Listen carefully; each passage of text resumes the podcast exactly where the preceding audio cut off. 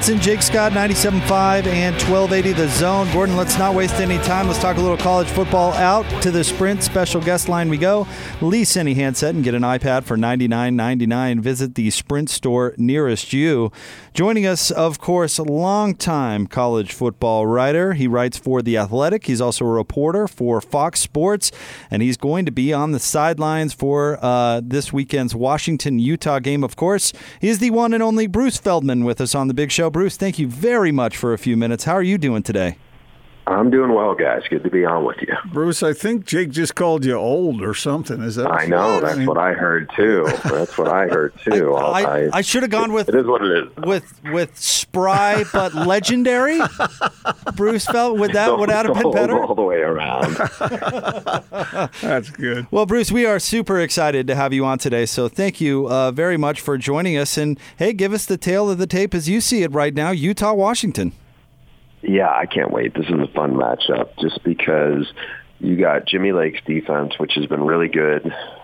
It's young and it had a lot of guys to replace, but especially on the back end is good. And I just think obviously Zach Moss is one of the best running backs in the country. And then you have how well Huntley is playing, and he's really much improved from last year. And he was he was good before, but I just think he's really elevated his game. And just from looking at it all closer this week, not only his numbers are up, but his numbers in some really critical areas that a lot of the NFL personnel people I know focus in on, which is how how does a quarterback play on the road? How does a quarterback play on third down? How does a quarterback play in the fourth quarter of games? Everywhere you look, Tyler Huntley is even better in those in those categories. So um, I think we got as good a game as you're going to see this weekend, and I can't wait. We did this game, these two teams uh, last year was as physical a game as as I've seen doing sideline, just being out there on the field, and um, you know I'm excited to see what kind of environment that we get at Husky Stadium. Bruce, what do you think of uh, of that Utah defense? Because we're used to seeing quality defenses in that program, but this year's group seems to be something special. Yes, I mean they're so they're so physical up front and so gifted and deep. And I think that that's the part, you know, talking back to uh, talking back to Kyle Whittingham. I want to say late in the summer, he thought it was going to be the best D line he's ever had. And you see what this group has done, how much havoc they can cause. Um, you know, that's going to be a big challenge on the other side for Jacob Eason.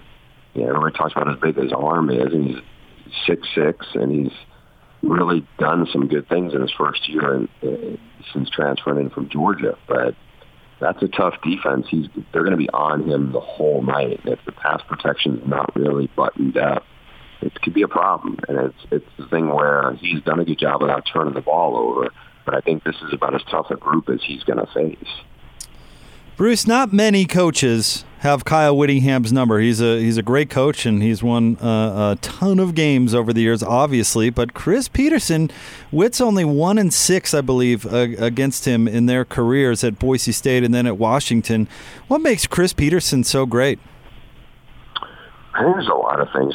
First of all, I think there is I'd like to, I'm trying to get this straight in my head, the macro versus the micro, but I think what makes him really so good, I think, is because of the character guys he recruits necessarily to what he's trying to build them and develop them. And I think what helps him is he develops players. And I think he develops players as he develops people.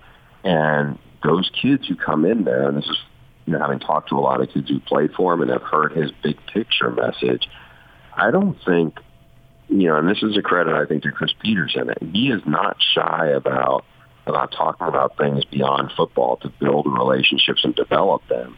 And yeah, that I think helps them as people, but I do think it helps them as football players, and they play hard for him.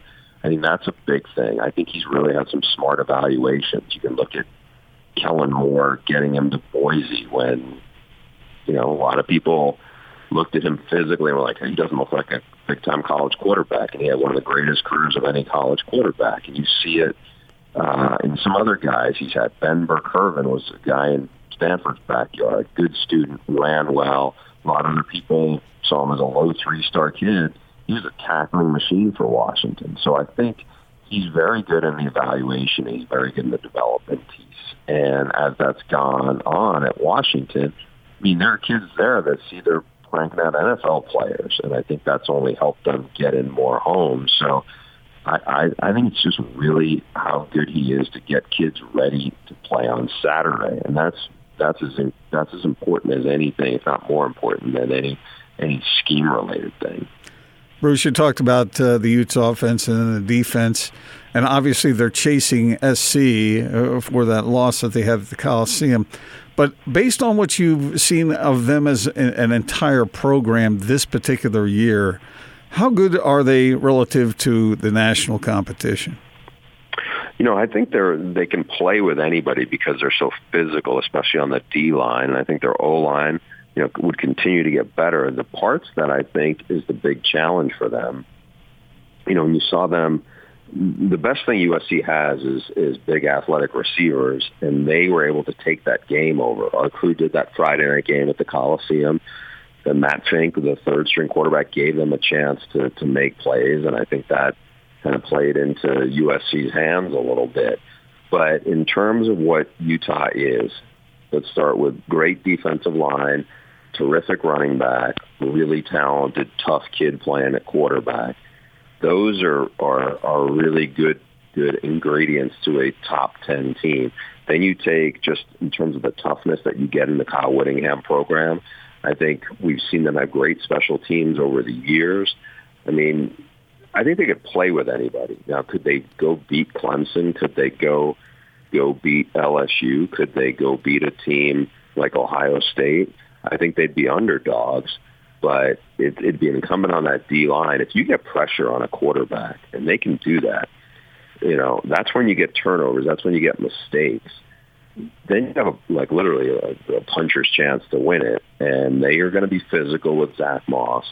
So, you know, I, I wouldn't expect them to get blown out by anybody just because you can't underestimate how how tough they can be up front, and that changes a lot of games. Bruce Feldman is with us. He's going to be at the Utah Washington game for uh, Fox this weekend. And you mentioned, or you talked a little bit about Tyler Huntley. And here in the state, Bruce, uh, we've got two quarterbacks that often get compared with, with Tyler Huntley and Jordan Love because they're both good players. And, and both coaches, or excuse me, both players got new offensive coordinators this year. And Jordan Love, and I'm not saying it's all the, the coordinators' issue because it's not, but, but Jordan Love has struggled a little bit this year, whereas Tyler Huntley has really flourished under Andy Ludwig. Talk about Coach Ludwig's tutelage and, and, and how that has clicked because it appears that Tyler Huntley has really improved. Yeah, and I think uh, you know it helps that Kyle Whittingham has worked with with Andy before. There was a lot of familiarity. And I think it also helps that you have, in one regard, a guy, okay, there's a coordinator shift. In the other regard, for Jordan Love, you know, because I think Mike Sanford's done some really good work with, with other quarterbacks in the past, but I think it's a whole program change that, that Jordan Love is dealing with, whereas whereas for Tyler, I think a lot of the pieces are still in place there. So I don't think it's it's as as dramatic. And the other thing is when you're a quarterback and you can turn around, you've got one of the best running backs in the country, and it's a guy you've known probably since you were a little kid. Um, that's a security blanket, unlike anything that I think Jordan Love has at this point. You know, Utah State. So I think this. I, I get why there's some parallels, but I think there's some pretty big, significant differences too.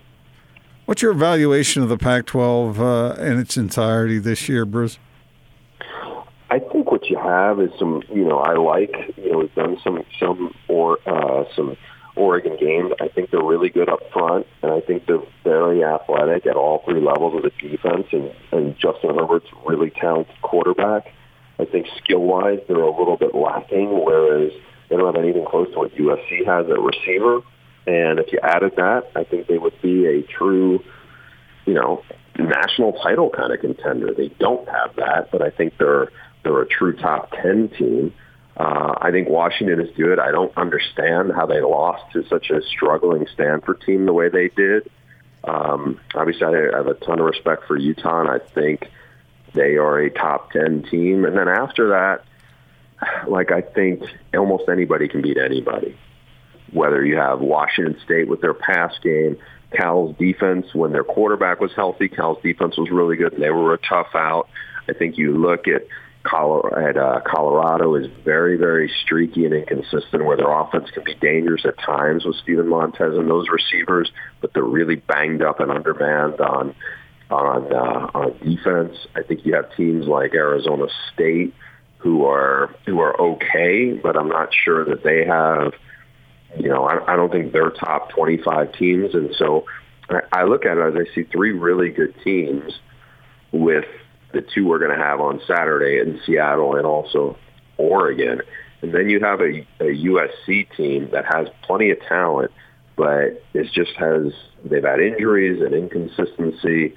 And I think it's hard because when your head coach is on the hot seat as Clay Helton is, and to the degree he is, I think it's hard for those players, especially when you have young players and they're being led by a true freshman quarterback and Kedon Slovis. I think that's hard for them to sustain a lot of things when you're constantly hearing all the chatter swirling around that place.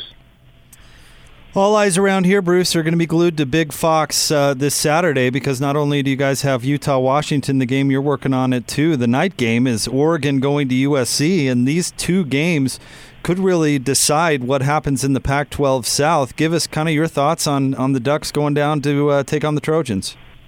Yeah, USC, as I said, banged up. I think if this is a game where I think a lot of people look and say, all right, well, as bad as USC has been, or as underwhelming as they've been, they've been very tough in the Coliseum under Clay Helton for a while. And you know, you know, you can ask Utah that. I mean, that was a Friday night we were at that game where they rose up and, and played a heck of a game. And I think they've played hard.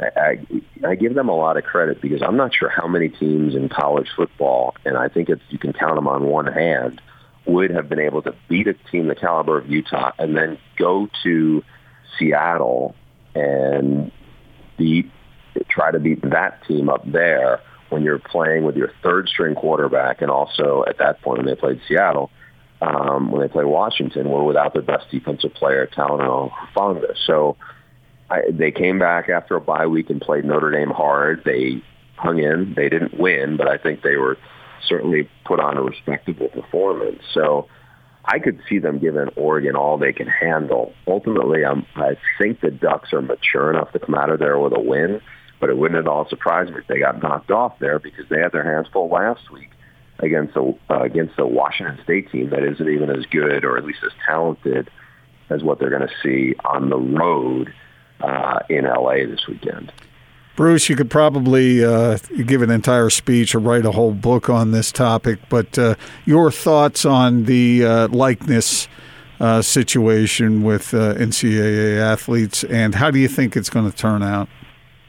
That's I don't know how it's going to turn out. I, I know this from talking to some coaches that are very concerned that what the the kind of recruiting chaos that you had in the old Southwest Conference days of the likes of SMU and all that and all the, that bunch, that you could have that again. Only a lot of it now would be more legalized, and I think that scares coaches to death about knowing what could come down the pipeline. Not even unintended unintended consequences. Some of these are intended consequences. It's just you know how's the recruiting process going to be going to be um, played out and what are the things that come with that. So I don't know to see a lot of the politicians wading into this. I think a lot of times you see these statements and you're like, they sound, and I'm not the right person to talk about politics here, but I feel like all you see is a lot of hypocrisy when it comes to this kind of thing. And I think we saw evidence of that uh, in some tweets some politicians made the other day in the wake of it where it's like, what planet are these people living on? Where some of the comments they make just don't line up with reality in terms of how they view the rest of the rest of society. So um, I get why people are concerned about it. There's, to me, it's hard for the NCAA to get in front of because I think right now they're they're what they did in that statement the other day was basically say, okay, we got to address this, and that's what we're starting to do. I don't think for people who feel like, oh, I can't wait to get the the, the, the college football video game back, that's what means it's coming back. Who knows at this point? It's just these are these are baby steps towards a towards a sprint down a hill is what I feel like is coming. Bruce, we can't thank you enough for coming on the show today. Uh, should be a really fun game up there in Seattle, and we'll certainly be watching. My pleasure, guys. Looking forward to it on Saturday. Thanks, Bruce. Bruce Feldman uh, works for Fox. He also writes for The Athletic. Legendary and spry. Yeah, how about you throwing me under the bus there at the very beginning of the interview? Just having a little fun. Bruce is somebody I greatly respect, and here my my good friend Gordon just go right under the bus at the beginning of the. Just throw me right under there. No, I'm I'm kidding. He was he was terrific. Yeah, I. Uh, it's hard to argue with anything he said.